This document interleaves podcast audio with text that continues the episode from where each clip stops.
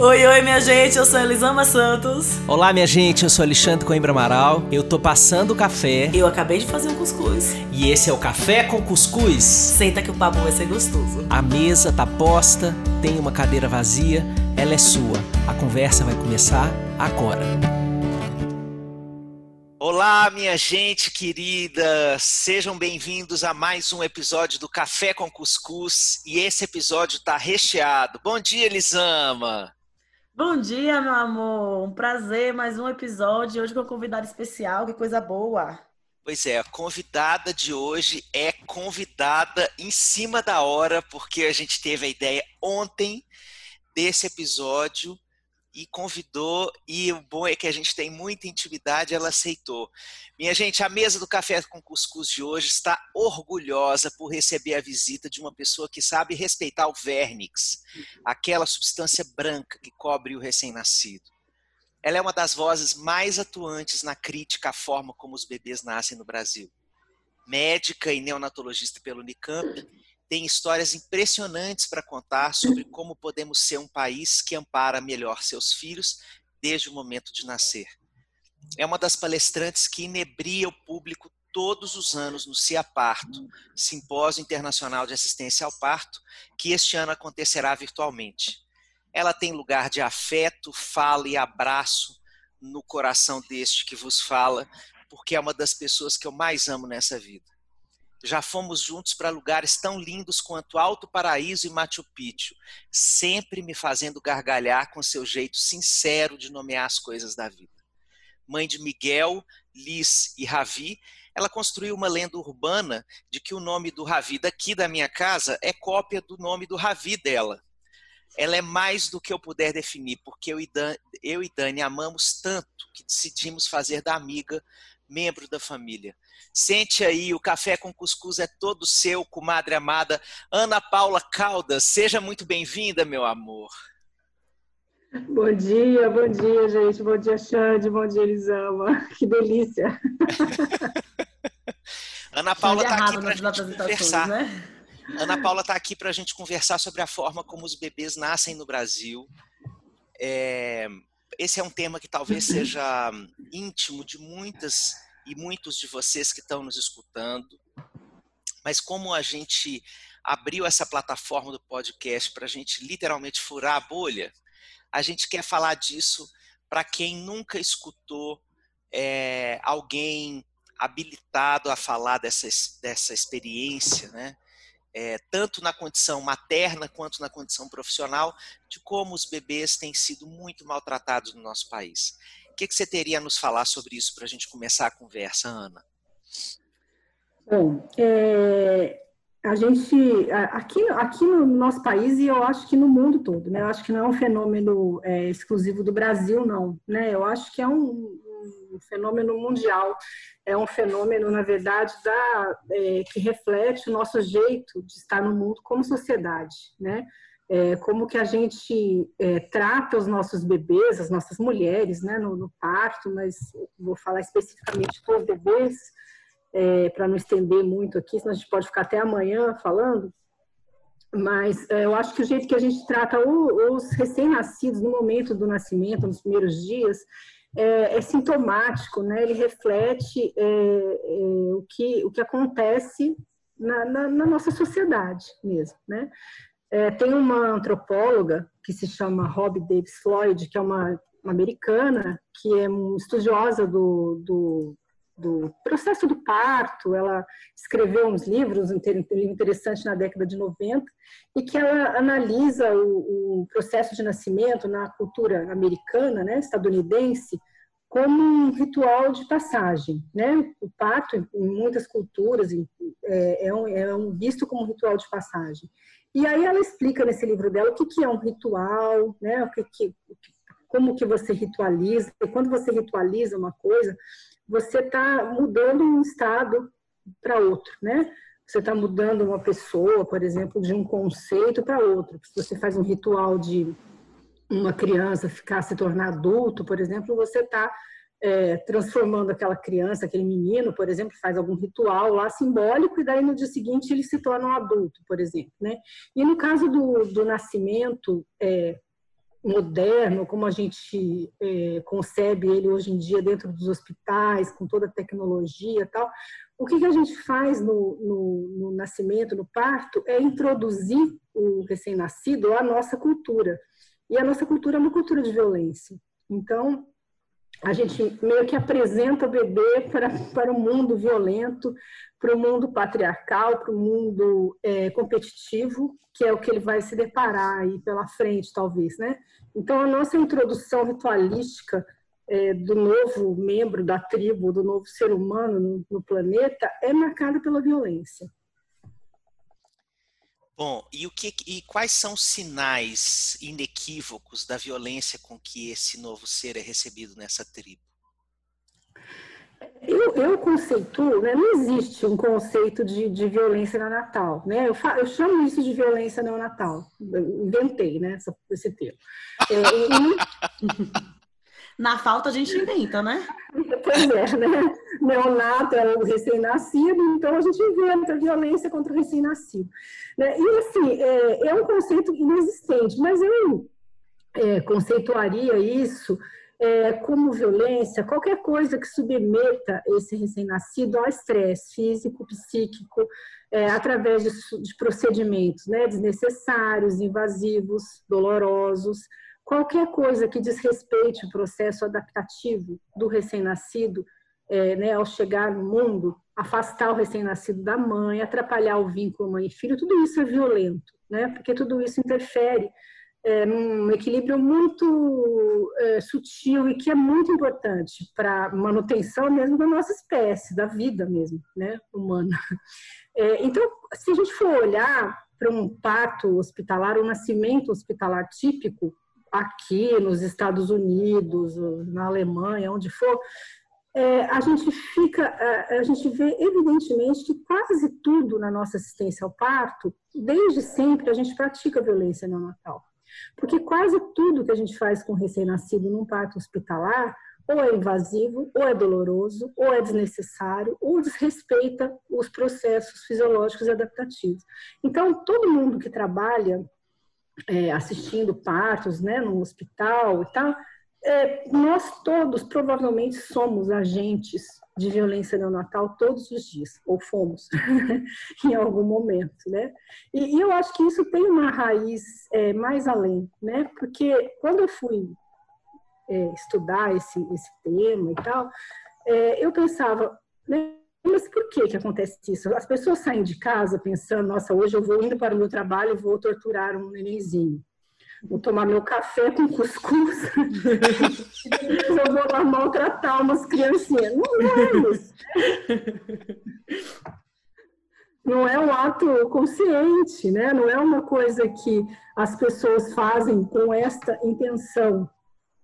Né? É, provavelmente as pessoas que estão ali trabalhando nas salas de parto então, são pessoas que têm uma boa intenção, são pessoas que estão tentando fazer o que acham que é melhor. A questão é que o que a gente acha que é o melhor, é, provavelmente não é de fato. Né? Se a gente for, é, de fato, se a gente for é, refletir sobre isso num nível mais profundo. Né?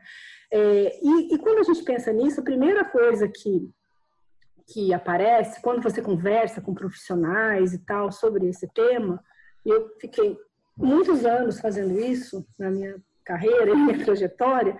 É, a primeira coisa que aparece é, são é, as histórias assim, é sobrecarga de trabalho, eu tenho que cuidar de muitos pacientes, eu tenho que ver muitos bebês, é, eu ganho pouco, eu dou muito plantão, a vida, não sei o quê, o hospital não me dá condição adequada de trabalho.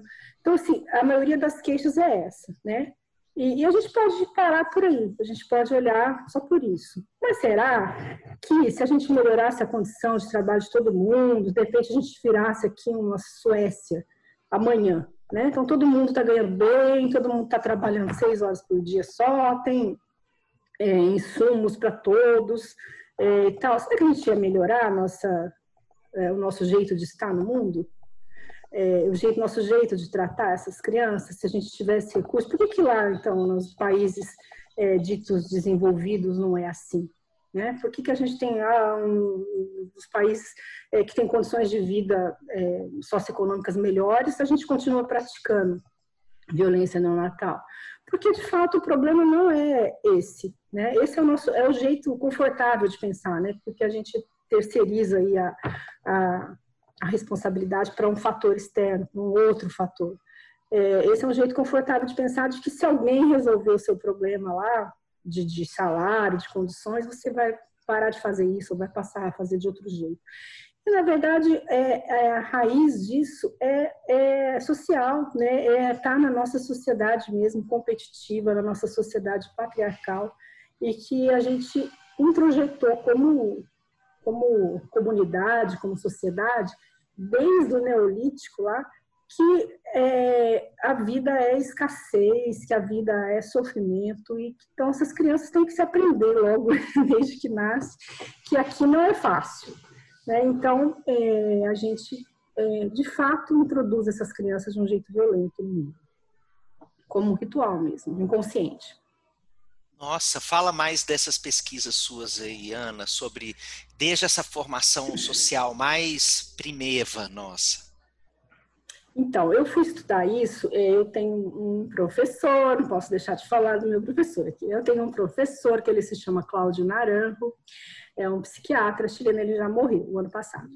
E, e, ele fala, ele escreveu muito e falou muito sobre o que ele chama de mente patriarcal, né? Que é um é, um jeito de constituir o nosso nosso nosso modo de pensar, né?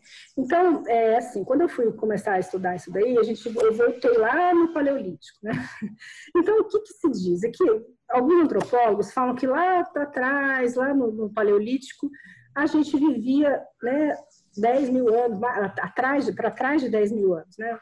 Antes de 10 mil anos atrás, a gente vivia numa sociedade é, como se a gente fosse aí crianças né, da humanidade.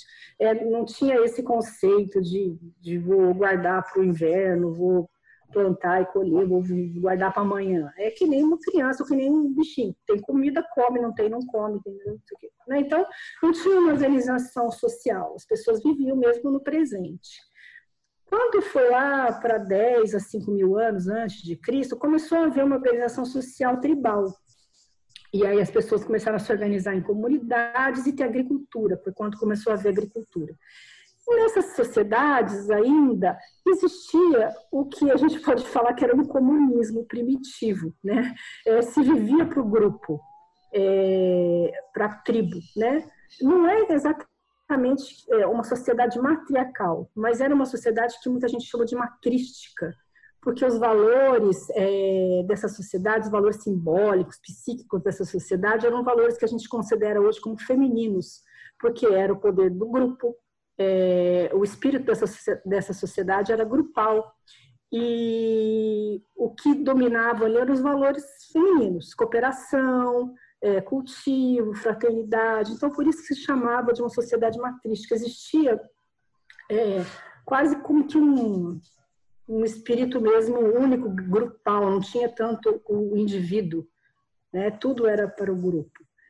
E aí parece que o pessoal que estuda isso aí é, diz que essa sociedade, como nós temos ela constituída hoje, ou sociedade patriarcal, apareceu depois do ano 5000 antes de Cristo, quer dizer, é bem novo até, né? Quando a gente começou a chamar de idade dos metais.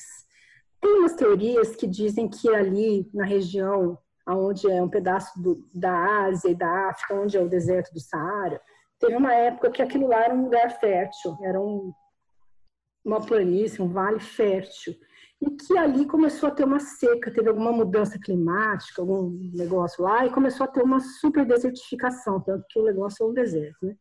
E começou a ter uma grande escassez, uma grande fome, é, morrer muita gente nessas tribos, né? nessas comunidades que viviam ali. Então, essas comunidades que antes eram agrícolas se tornaram nômades e guerreiras, né? em nome da sobrevivência. Então, uma tribo começou a atacar a outra, roubar, pegar, tomar para si o que, que aquela outra tribo tinha. Então, começou a existir na humanidade um espírito de competitividade. Esquisito, eu acho esquisito falar isso, porque para mim a humanidade sempre foi competitiva, desde o primeiro homem que existiu na Terra. Mas tem gente que acha que não, né? E, e, e, se diz que ainda que essas tribos ainda que a gente tem ainda no Brasil, é, os, os índios que ainda não são é, é, ditos civilizados, né? ou não são tocados ainda pela cultura do homem branco, eles vivem ainda nessa cultura matrística, né? É, que ainda tem um espírito tribal muito forte e muito pouco competitivo. Né? E, e, e, alguns antropólogos sustentam isso, falando que quando você começa a fazer escavações dessas, dessas, desses artefatos, aí nessas comunidades muito antigas, antes de 6 mil antes de Cristo, quando aconteceu essa desertificação, a gente não acha muitas evidências de violência social. Né? Não se acha muitas armas, muitas perfurações em crânios, essas coisas. Eram coisas pontuais. É, mais para frente você começa a achar os esqueletos mutilados, artefatos de guerra, e essa, essas é, coisas, esses artefatos, começam se concentrando nesse ponto, né, onde ocorreu essa primeira escassez, e daí ele vai irradiando para o resto do mundo, como se fosse uma onda mesmo. Então, eles acham as coisas mais antigas nesse pedacinho, e depois as coisas vão ficando cada vez mais novas. Né? As coisas mais novas são aqui na América do Sul, e ali na Austrália, onde demorou para chegar mais, né? Então, o que hoje a gente chama de civilização, né? Tem lugares que falam que a civilização começou na época da Idade dos Metais, né? Tem museu que fala aqui começa a civilização, na Idade dos Metais. Então, o que hoje a gente chama de civilização é, na verdade, uma civilização de calcada nos valores patriarcais, é a exaltação desequilibrada das características masculinas, competitividade, agressividade, o predomínio do intelecto sobre a afetividade solidária, né? E é, eu comecei a falar antes sobre mente patriarcal, que é uma, um conceito que esse meu professor me trouxe, né? É, então, o que, que é mente patriarcal? A gente, hoje em dia, a gente não precisa lutar com o nosso vizinho é, para nossa para conseguir comida. A maioria de nós não, né? Nós não precisamos matar o vizinho para ir na, pegar comida na horta dele. E então a gente continua estruturado é, socialmente dessa forma, né? Porque a gente ainda é, predomina em nós, coletivamente, individualmente, essa, essa ideia da mente patriarcal, né? Na constituição do nosso da nossa psique, né? Vocês que são psicólogos, estudaram para isso, podem dizer melhor, estão, presentes, estão presentes tanto os valores femininos, né, que são esses de cooperação e tal, os valores infantis, que são a espontaneidade, e os valores masculinos, que são a competitividade, a agressividade. A gente precisa disso para estar no mundo, né? Se você não tiver um mínimo de agressividade, você não sobrevive, né? E o objetivo disso é que opere-se em equilíbrio, esses três, é, esses três amores, vamos dizer assim. Mas, no jeito que a nossa sociedade está constituída, os valores patriarcais, os valores masculinos, eles eclipsaram os outros dois na nossa vida é, social, né? Então, o, o, homem, por exemplo, pai de família, antigamente, há pouco tempo atrás, ele tinha poder de vida e morte, né? É, em relação à vida da mulher e dos filhos, ele assumiu as decisões econômicas e políticas no mundo civilizado, né? Antigamente a gente tinha lá o xamã, hoje em dia a gente tem um padre, na, na Idade Média a gente passou a ter o padre, né, que, que tomou esse lugar do xamã, e agora atualmente o nosso, o nosso, o nosso padre é o mercado, né? É o neoliberalismo, né? Esse é o nosso, nosso Deus. Né? E os valores são de competição e conquista do mais forte sobre o mais fraco. Né? Na política, cada vez mais, não preciso nem falar, mas cada vez mais a gente vê esses valores patriarcais representados na política. Então, assim como o pai, né, numa família é, patriarcal, domina é, a, a, a, mulher e, e o filho, é, o, o, na sociedade, é, esses valores dominam em nós, é, o valor patriarcal domina em nós, é, é, é, domina, né, subjuga os valores maternos, os nossos valores é, matrísticos, a nossa criança interior. Né? E foi dessa mente patriarcal que surge e originou toda a nossa sociedade. Né? É, é, a nossa sociedade é criada sob uma, um predomínio da razão sobre o prazer instintivo. É uma supervalorização do saber às custas do amor, às custas da liberdade. Né? Então, pensando o que, que tem a ver esse negócio com, com o nosso assunto, né? É, tem a ver que, como a gente vive numa sociedade dominada por essa mente patriarcal, quando a criança nasce, a gente ritualiza na recepção desse bebê é, para ele a nossa sociedade, né? O parto como um rito de, de passagem, como um ritual de passagem, é, a gente introduz o nosso nosso novo membro da nossa tribo é, no nossos, nos nossos valores. Né? No, quais são os nossos valores? Os nossos valores são que o mais forte ganha, que a gente tem que ser competitivo, que a gente tem que ser agressivo, é, que chorar é coisa de, de, sinal de fraqueza, que não há espaço para emoção, que não há espaço para espontaneidade nesse mundo. É, e a gente já começa ensinando isso para o bebê a hora que ele nasce. Né? Minha gente, eu só quero saber se vocês achavam que a conversa de uma médica neonatologista sobre violência neonatal ia dar essa volta maravilhosa. O que, que você está sentindo aí, minha amiga Elisama? Cara, eu estou pensando nessa coisa do ritual e não consigo deixar de pensar nas crianças negras. Porque se a gente recebe as crianças pensando, mostrando como é que o mundo funciona, não é à toa que a gente vê o número de violência contra a mulher negra no parto, que são as que mais sofrem no, no nosso país, e que, consequentemente, a criança negra sofre também, né? As crianças nos hospitais com menos. Assim, você vai mostrar para a criança que nasce no hospital chique aqui no, no, em São Paulo, nesse mundo super tecnológico e super asséptico e etc e tal.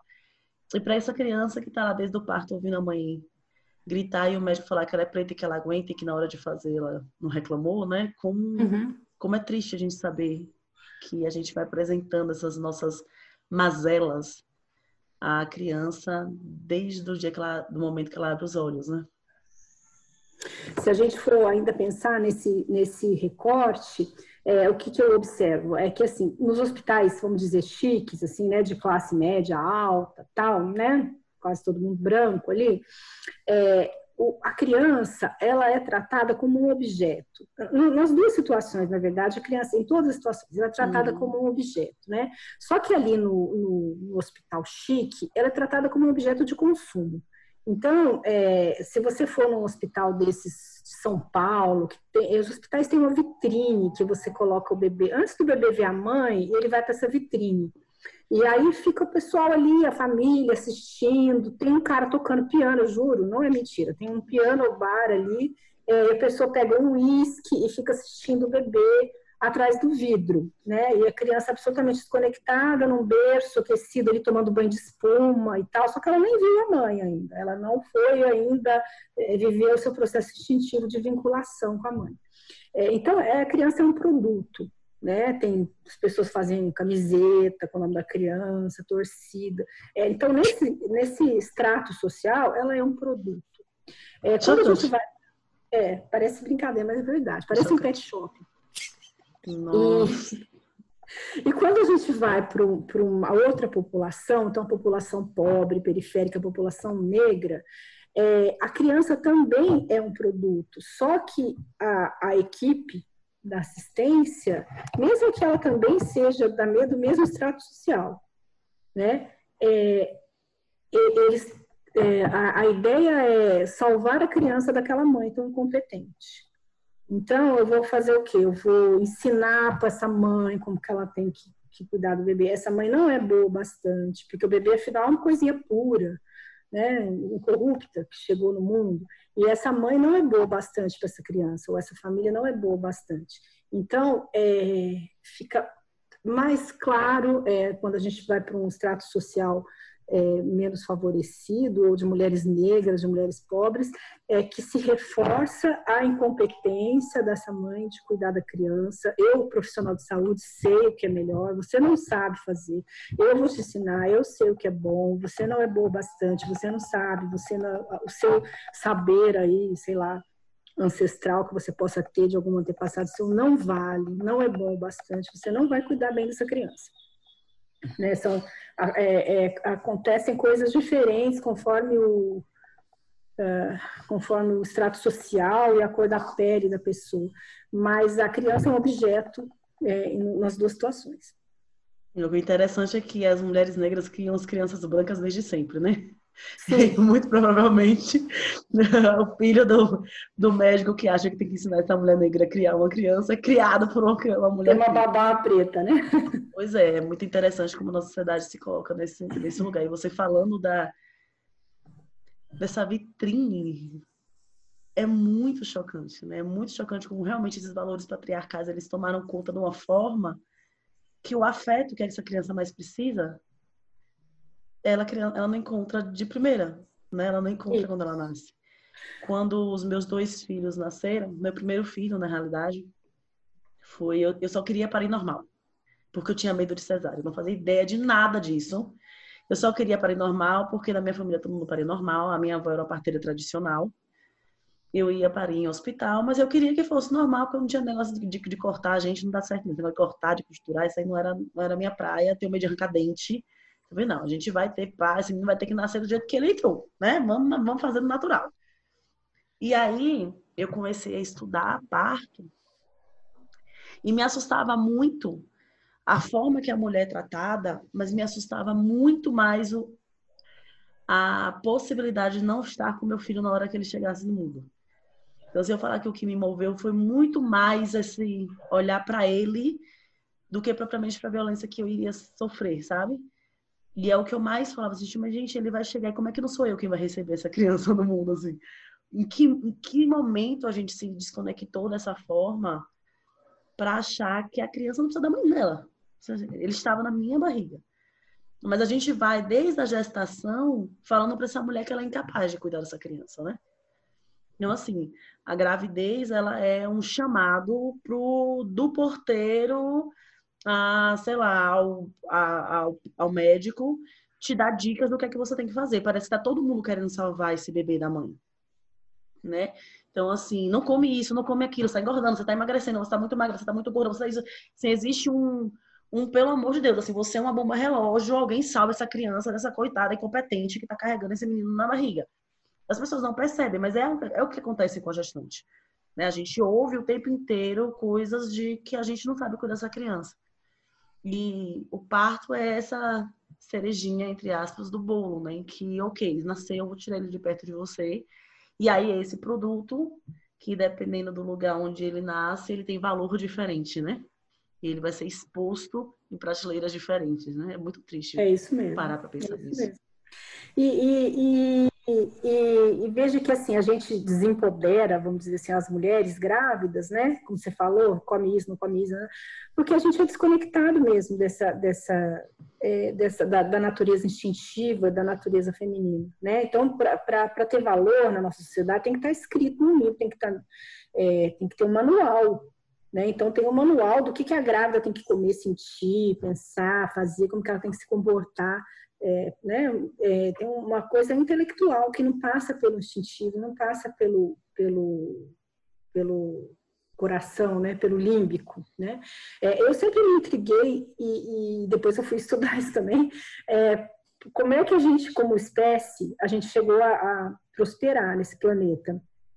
Porque é, se você for ver é, qualquer animal, mamífero, qualquer girafa, né? A girafa nasce, sai andando a girafa, né? Mama lá, tal, mas dali em pouco a girafinha está se virando. O gatinho, né? A gata dá cinco filhotes de cria em dois meses. Os gatinhos já estão cuidando da própria vida, né? E aí ela pode ter mais cinco, mais cinco, mais cinco em um ano, ela pode ter 30 filhotes, né? É, então são espécies que custam pouco, vamos dizer assim, biologicamente para para se manter, né? Tem muitos filhos no período curto, o filho fica independente. O nosso filhote, é uma porcaria de filhotes, se a gente for pensar. em termos de praticidade, né? Em termos de praticidade. Por quê? Porque o nosso filhote leva nove meses para estar pronto, a gente costuma cada vez. Aí eles ficam mamando, porque se você deixar um recém-nascido ali sozinho, ele vai morrer. Se você deixar a criança de dois anos sozinha na floresta, ela vai morrer também. Então, para as crianças poderem se virar na floresta, ele tem que ter alguns anos de vida. Né? Atualmente, na sociedade, 30. Né? Então,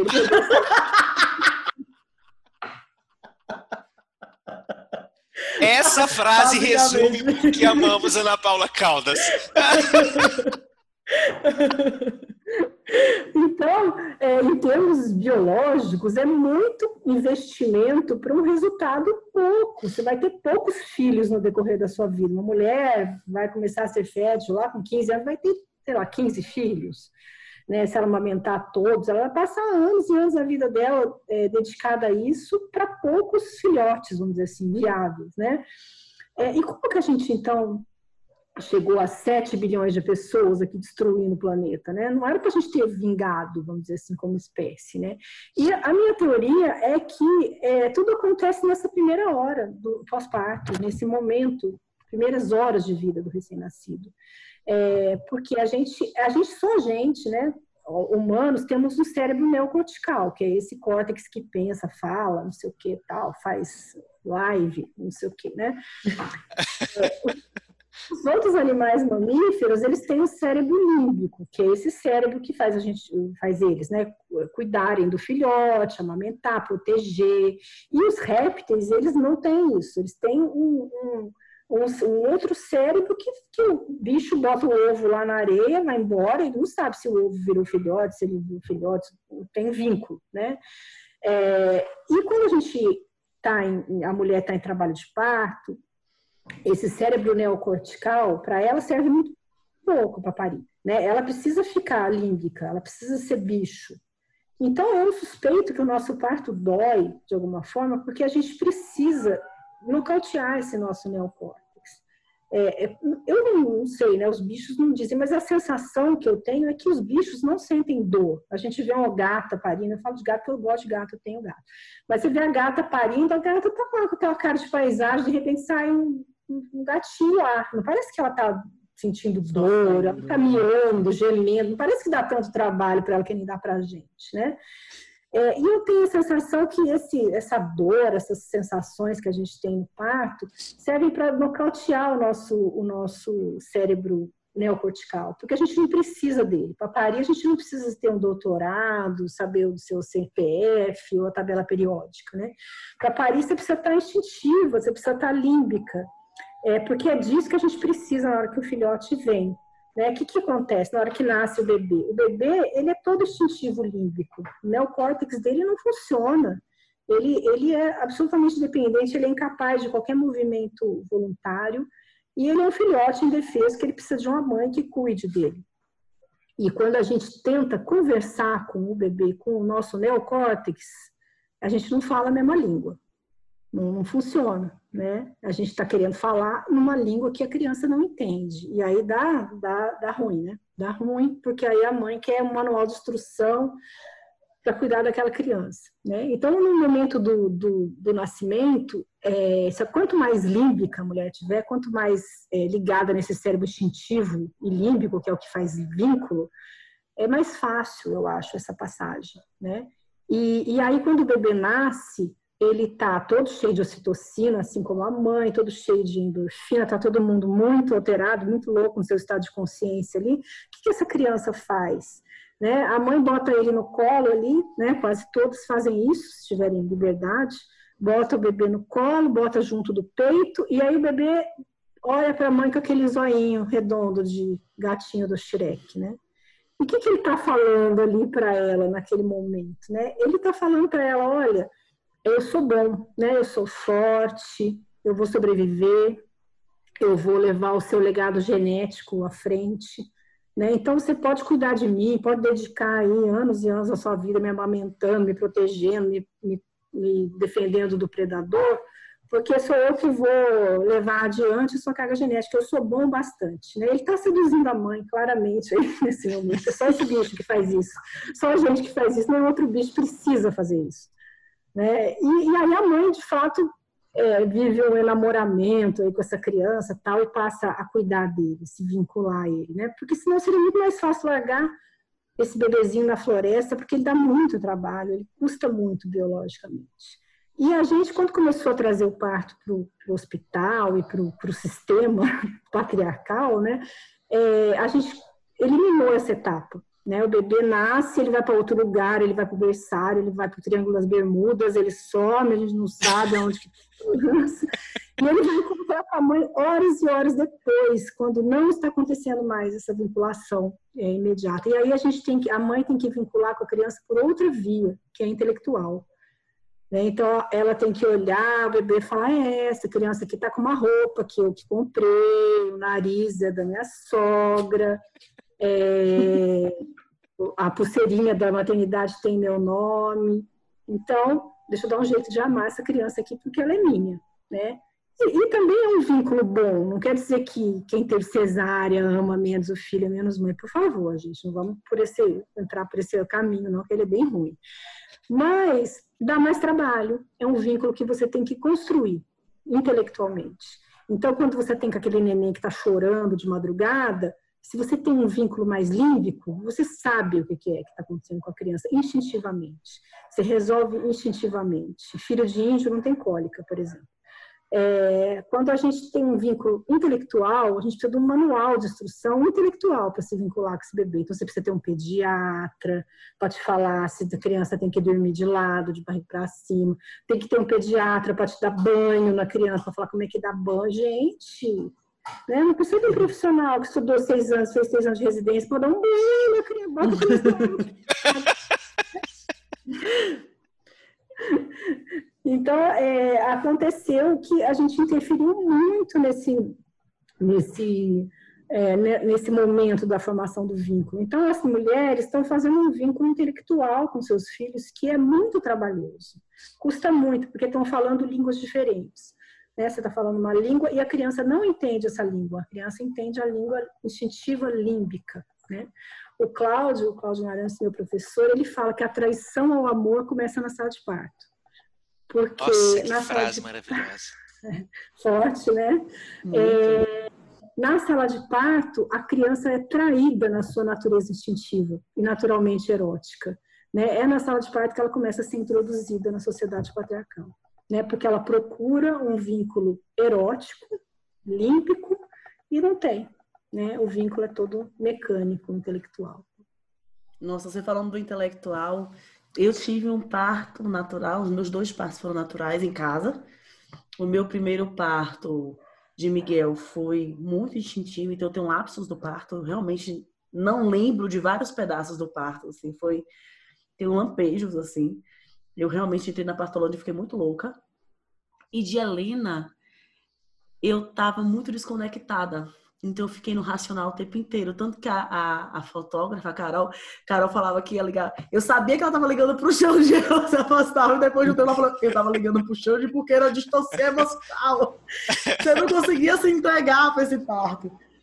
E no momento, eu me lembro o momento que eu fui para esse límbico no parto de Helena, que foi quando eu pedi que a parteira estourasse a minha bolsa e eu pedi uma intervenção, eu que eu queria, tipo, meu parto perfeito, hands off, blá blá blá, totalmente racionalizado. E eu senti ela, fiz, cara, eu tô parindo a minha filha, não é um parto. E, e aí daí a coisa desenrolou em duas contrações, ela tava no meu braço. E é essa sensação desse olhar, né? Desse você perder completamente a consciência e se vincular com aquela criança de um jeito completamente diferente. Mas existe ainda no processo uma sociedade inteira que quer te tirar desse lugar, né? Então todo mundo que te visita quer dizer que o, teu, que o que você pensa, que essa essa coisa mais instintiva da forma de você cuidar da criança, que ela não funciona. Né? Todo mundo quer te tirar desse lugar o tempo inteiro, então é muito é muito difícil. E aí chega uma hora que você, porque assim, os meus dois filhos nasceram enormes. E meu primeiro filho nasceu quase 4 quilos 38 semanas, o menino era gigantesco. Então, na hora que eu olhava aquele menino enorme, eu pensava, eu sou muito foda que eu botei um menino desse tamanho no mundo. Assim, tipo, não vem não, que eu tô aqui que eu mato um leão. No meu segundo parto, tem a, a parteira perguntando assim, eu sou baiana, e tem a parteira perguntando assim, e aí, quer deitar? E eu falei, não, que deitar, que... Aí ela fez, tá pronta pra outra, Tanila, né? Tá pronta pra outra. No vídeo, Shane, tem isso. Tá pronta pra outra, eu tô pronta pra outra. Ela chicletão na avenida, vai até Undina. Eu, eu vou até Undina. Tá no meu vídeo do parto. E essa, esse barato que tá, essa sensação de que você dá conta do que vier com essa criança, né? Dá o, o parto natural, ele dá esse barato. Tá bom? Mas aí passa. Passa e as pessoas começam a te falar que não. Assim, não, esquece isso aí, é tudo ilusão. Então é muito difícil você manter essa vinculação límbica que a Ana tá falando, porque o que a gente aprende é que essa ligação é errada.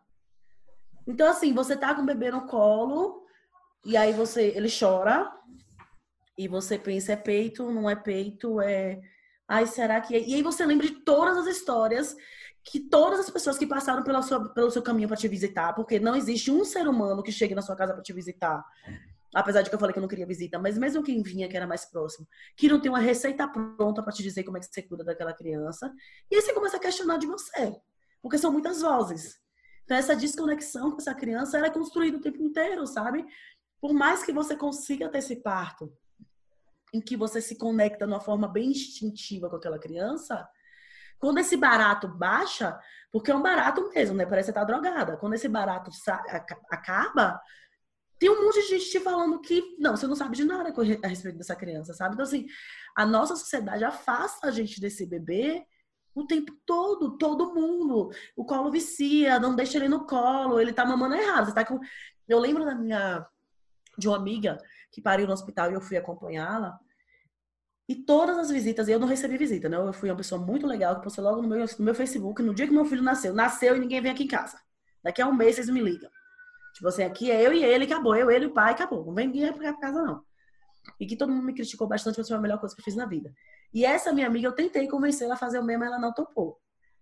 E aí as pessoas chegavam na casa, no hospital e sentavam e faziam esse peito pequenininho assim. Hum, então não vai ter leite, não. E aí começava a contar histórias. E eu ficava assim, por que, que você tá falando isso? Assim, qual a utilidade do que você tá falando para ela, sabe? Então, assim, é um vínculo que é muito difícil de ser mantido no, no límbico. Porque tem toda uma sociedade com esses valores patriarcais que você descreveu também, que faz a gente duvidar da gente o tempo inteiro, da nossa capacidade de manter aquele bebê vivo. É exatamente isso, né? E a, a, a, sociedade toda, a equipe do hospital, é, é, é toda baseada no, no, no, alguém sabe fazer melhor que você, né? Porque afinal de contas você é uma mulherzinha, né? Então, alguém saberá, tem algum homem por aí, né? Cheio da sabedoria. que já escreveu sobre isso, que já estudou sobre isso, que sabe fazer melhor. Né? E você vai matar essa criança. Se você continuar louca, assim, né? É, e tem, do ponto de vista é, da família, a gente pode pensar um conceito muito simples que é, coaduna muito com o que a Ana Paula está tá dizendo, minha gente, que é assim, como é que se constrói a intimidade entre as pessoas de uma mesma família? Né? Ou de um, de um grupo de amigos, é, ou a intimidade dentro do casamento. É, vocês acham que a intimidade se constrói do ponto de vista racional? Que você decide ser íntimo daquela pessoa? e que você faz previsões de uma planilha de construção dos, dos estágios da intimidade, né? não, não, você sente a pessoa e a partir desses sentires contínuos, você vai percebendo uma ligação mais profunda com o outro. Então, veja que se a intimidade ela se constrói a partir dessa percepção do sentir, dos sentidos da vida, é, por que a gente, por que de acho a gente acha que é, essas, é, esses palpites, essas falas externas, elas são mais íntimas do que a sua relação com seu filho.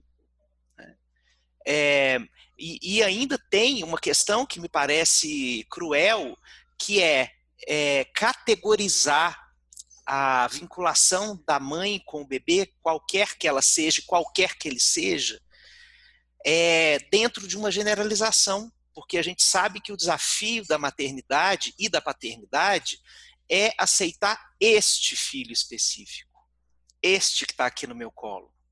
Pode ser o décimo quinto, mas eu vou ter uma nova jornada de construção de intimidade. Então, todas essas vozes externas que estão me dizendo que eu devo fazer com ele, não podem, podem até ser apoio, mas desde que e sempre que credenciem a minha intimidade já construída com esse bebê, o conhecimento que só eu tenho a partir da minha história de uma vez, outra vez, outra vez, outra vez e outra vez que eu vou me colocar em contato com esse bebê.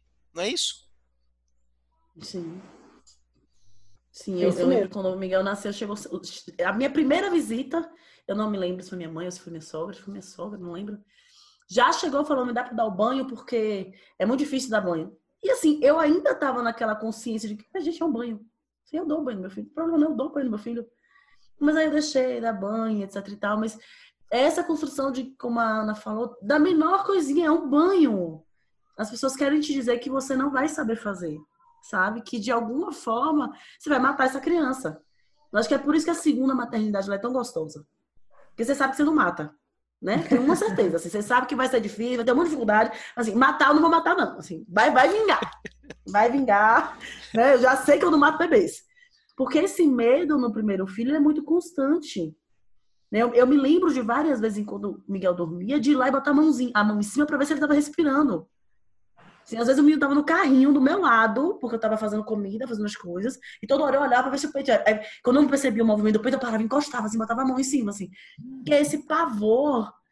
E tem, todo mundo tem a história do, do filho, da vizinha, da amiga, do primo que, que morreu dormindo. Né? Então você fica em pânico o tempo inteiro. Não tem essa, essa ligação, sabe? Esse instinto. E nós somos muito instintivos e a criança é. Né? Se a gente não tivesse esses rompimentos, eu me lembro quando quando Miguel era bebê e eu comecei a introduzir, eu fiz BLW, né?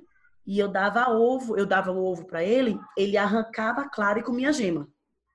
Ele pegava os dedinhos assim, seis meses, arrancava, seis, seis meses pouquinho, arrancava a clara, deixava a clara do lado e comia só a gema.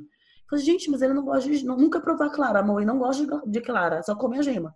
E aí um dia eu fiz um omeletezinho. E ele teve uma febre de 40 graus. Ele tinha alergia à clara de ovo. Meu Mas Deus, que história maravilhosa. É, o instinto é tão poderoso que ele, ele arrancava, ele botava o dedinho, tirava, claro, inteirinho, só comia gema.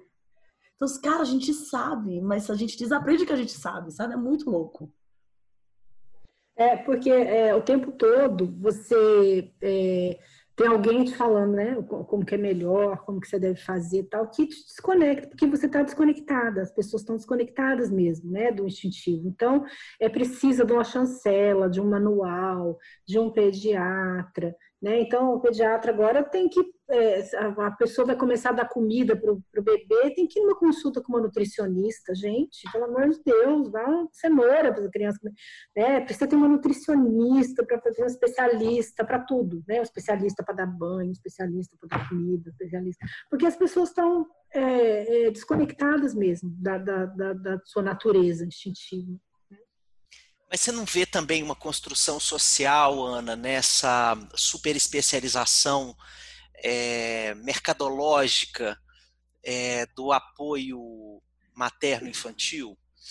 Uma construção assim de que nós estamos é, fazendo um, uma cultura é, de que cada super especialidade tem a ofertar a essa mãe que pouco sabe? Ah, sim, é, que, que, faz parte, inclusive, da cultura patriarcal, isso, né? De eu vou ensinar, eu vou competitivo, né? Tem um nicho de mercado, né? Que é ensinar as mulheres a dar comida para criança. Ou ensinar o, o, pediatra humanizado, aquele que vai lá e dá banho na criança, de molde, né? Não sei o quê. Ou é, enfim, né? Tem que ter um pediatra para ir na sua casa dar um banho na criança. Gente, não, eu me recuso a fazer esse tipo de coisa, né? É, então, Mas, Ana é, Paula, que eu já escutei, isso não é um transplante de coração, isso é um banho.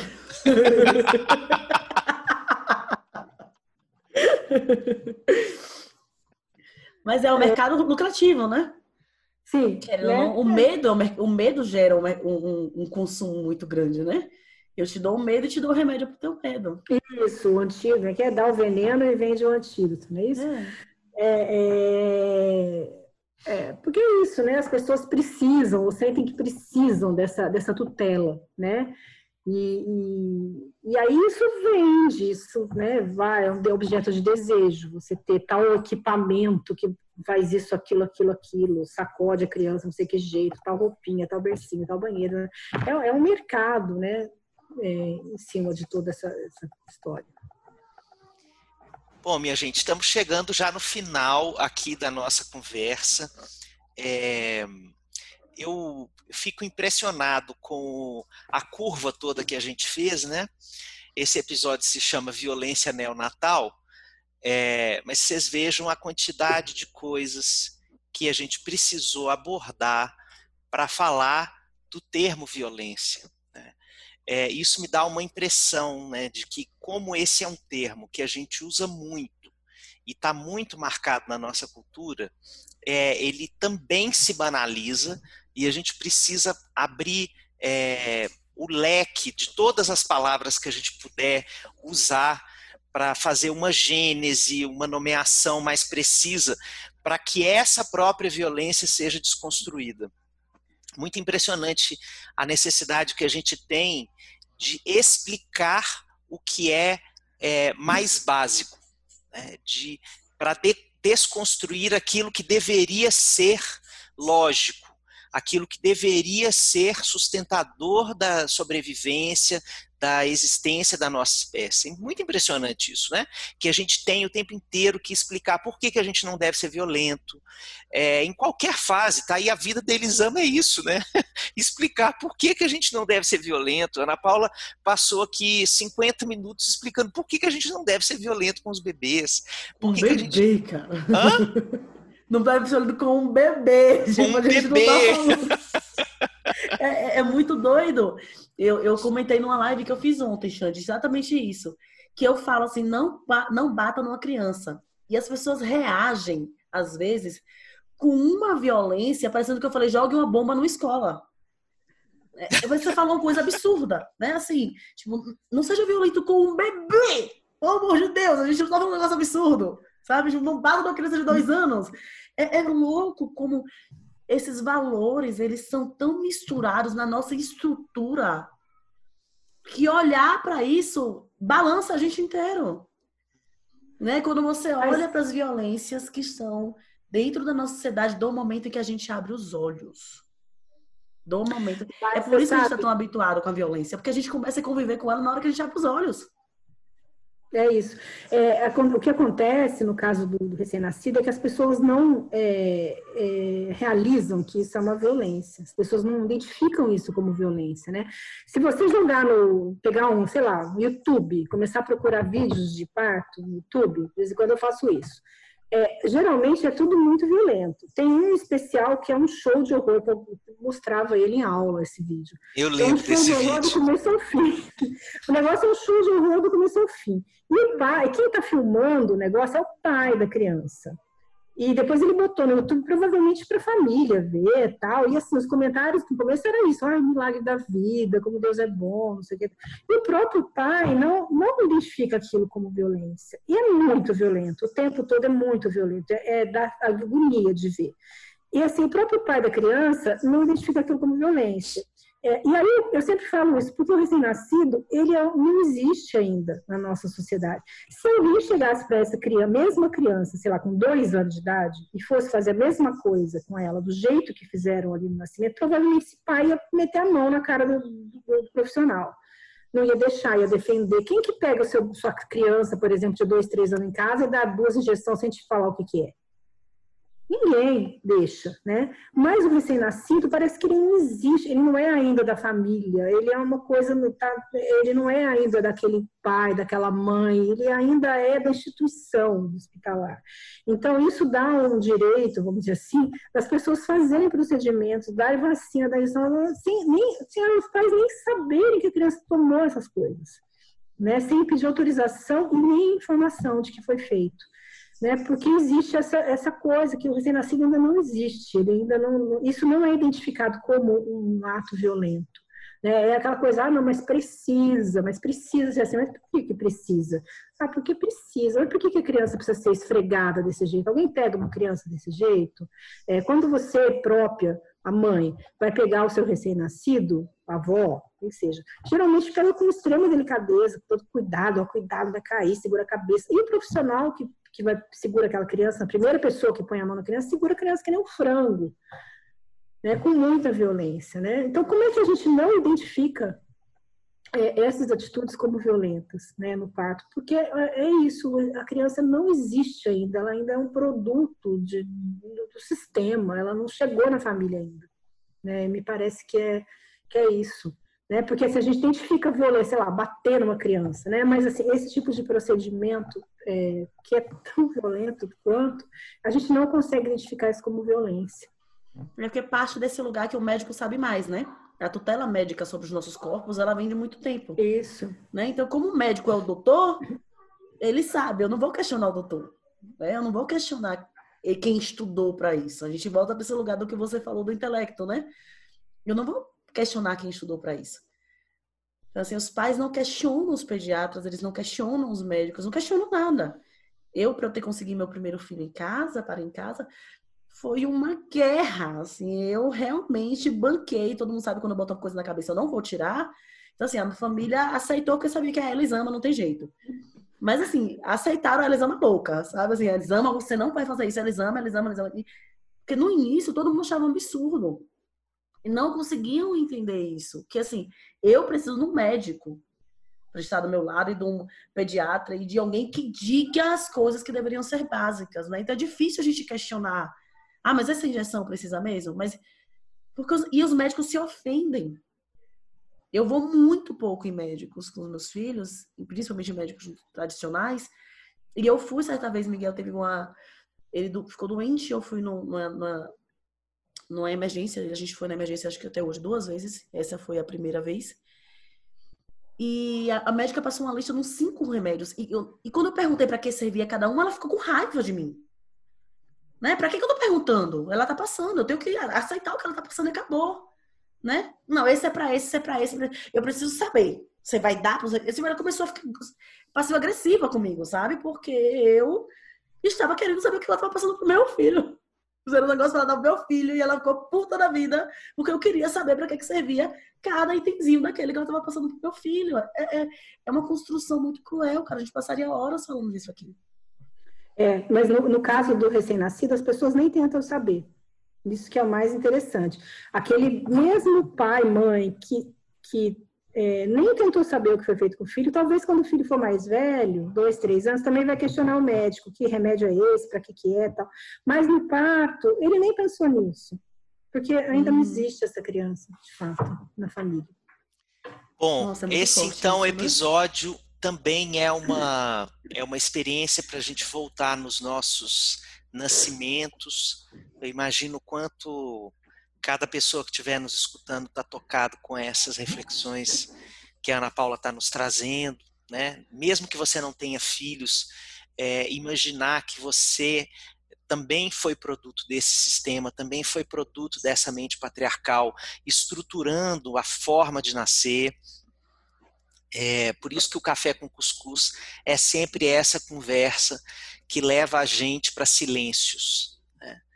É, enquanto você está aí escutando ou lavando a sua louça na sua quarentena ou é, indo fazer uma caminhada é, na sua esteira ou em volta do, da sua casa no condomínio ou é, correndo, é, fazendo a sua ginástica dentro do seu quartinho enquanto você estiver nos escutando, eu imagino a quantidade de revoluções é, que você vai vivendo aí, refletindo sobre essas coisas. É, a Ana Paula tem uma voz com uma, um timbre muito doce é, e o conteúdo muito preciso. É, e muitas vezes a gente é, presta mais atenção na forma do que no conteúdo. até para se preservar da força do conteúdo. Mas eu convido todo mundo aqui a se conectar com o conteúdo da fala da Ana Paula, com é, e imaginar o seguinte: o que eu posso fazer na minha vida para, dentro da minha comunidade, dentro da minha família, ser um agente de transformação dessa mente patriarcal aplicada ao nascimento humano. Você pode pensar no, filho que ainda vai nascer, você pode pensar é, nas, nas mulheres que estão à sua volta, mais vulneráveis e que nunca pensaram nessas coisas. Né? Então, compartilhe esse conhecimento aqui, compartilhe esse café com cuscuz é, com quem você achar que precisa escutar sobre essas coisas, alguém que está gestando, alguém que está próximo de ter o seu parto. Compartilhe essa conversa porque ela foi maravilhosa. Ana, não tenho como te agradecer. É, que bom que você aceitou esse, esse convite em cima da hora para a gente poder conversar. É, Elisama, agora eu posso fazer o making off aqui. Quando eu liguei para ela e convidei ela para participar do Café com Cuscuz, ela falou assim: Mas tem que estudar o quê? Aí... Eu disse, nada, criatura, você já sabe tudo. Não tem que estudar nada, não. A gente liga o microfone e vai conversando. E vai conversando, exatamente. Olha, tem que contextualizar que eu nunca fiz uma live, mal tenho Instagram, tenho um Instagram que foi autocriado e eu nunca postei nada nele. E eu nunca fiz live, nem, é, como chama isso? Podcast. Como chama isso? Adorei. Pronto, é agora vocês entenderam tudo sobre Ana Paula Caldas nessa frase. Essa frase define essa mulher que eu amo demais. Ana, eu amei te conhecer.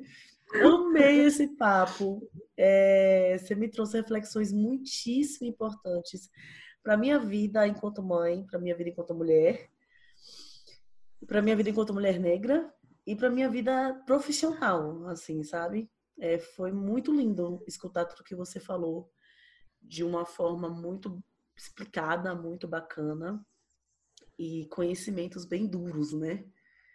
Para a gente enxergar e digerir. Enfim, como o Xande falou, vai levar a gente para alguns silêncios. Obrigada. Obrigada, gente. Adorei fazer o podcast. Foi bem bacana, bem divertido. É, Para concluir, é, assim, também não precisa sair daqui de ouvir isso aqui e se matar, né? Pensar, meu Deus, nada mais tem jeito, e agora? Nós todos estamos, é, nós todos estamos é, imersos nessa sociedade patriarcal, nós todos estamos construídos dentro da mente patriarcal. Né? O que a gente precisa fazer é estar atento. É, é, nós todos estamos anestesiados. Né? Então, o que a gente precisa fazer é trabalhar a nossa anestesia individual, né? Estar presente a cada momento aqui agora. E, e, e isso é o que a gente pode fazer enquanto indivíduos, né? Não precisa se matar, né? Por causa disso. Calma, também não foi assim, não. Não se preocupa, a gente ficou falando do silêncio que a gente. Assim, Elisama e Alexandre são tão exagerados. coisa pouca. Coisa pouca. Mas foi linda a conversa. Foi maravilhosa. Obrigada. Ana, um beijo, querida. Até sempre, até o resto da vida.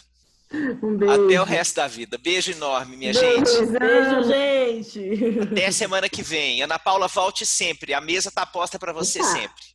Beijo. Tá assim, beijo.